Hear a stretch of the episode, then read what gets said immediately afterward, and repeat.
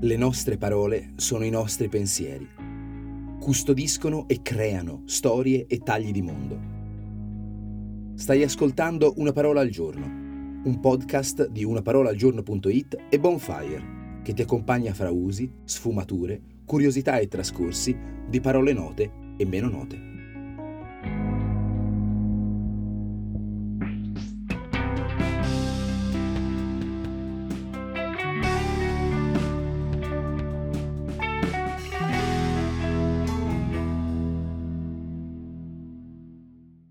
Another day is here, and you're ready for it. What to wear? Check. Breakfast, lunch, and dinner? Check. Planning for what's next and how to save for it? That's where Bank of America can help. For your financial to dos, Bank of America has experts ready to help get you closer to your goals. Get started at one of our local financial centers or 24-7 in our mobile banking app. Find a location near you at bankofamerica.com slash talk to us. What would you like the power to do? Mobile banking requires downloading the app and is only available for select devices. Message and data rates may apply. Bank of America and a member FDIC.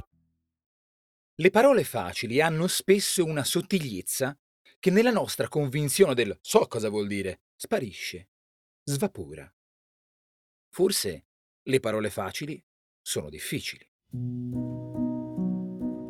E la parola di oggi ci farà anche capire i limiti delle definizioni che si trovano sui dizionari.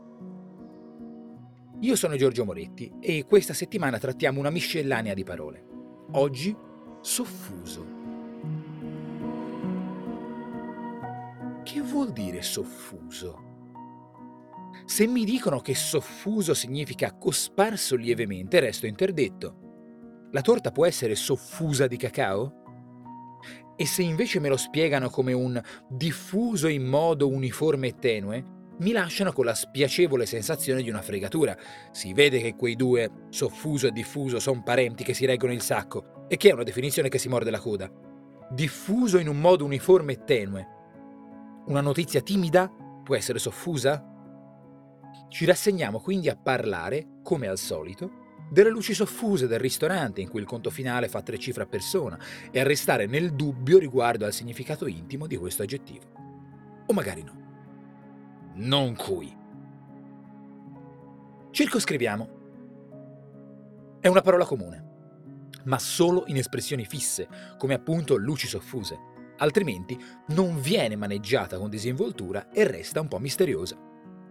Questo problema di superficialità è un problema comune alle parole della sua famiglia, cioè tutta la schiatta che deriva dal verbo latino fundere. Gente notissima, dal diffondere al confondere all'infondere e meno nota ma gagliarda come il profondere circonfondere senza contare il fondere stesso. Già perché noi, che notoriamente abbiamo una conoscenza del latino seconda solo alla nostra furbizia, leggiamo fundere e traduciamo mentalmente fondere. E questo, davanti al soffuso, ci lascia nello spaesamento di chi guarda la mappa al contrario.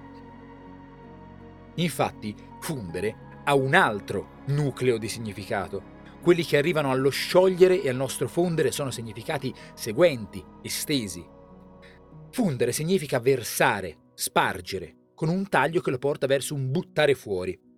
Per intenderci, è un verbo buono per descrivere sangue che esce, anime che se ne involano con l'ultimo respiro, gente tirata a terra nelle risse, eserciti che vengono sgominati, popolazioni di animali che proliferano, versare, spargere, con un grado di versatilità ampia, tipica di verboni centrali e molto antichi.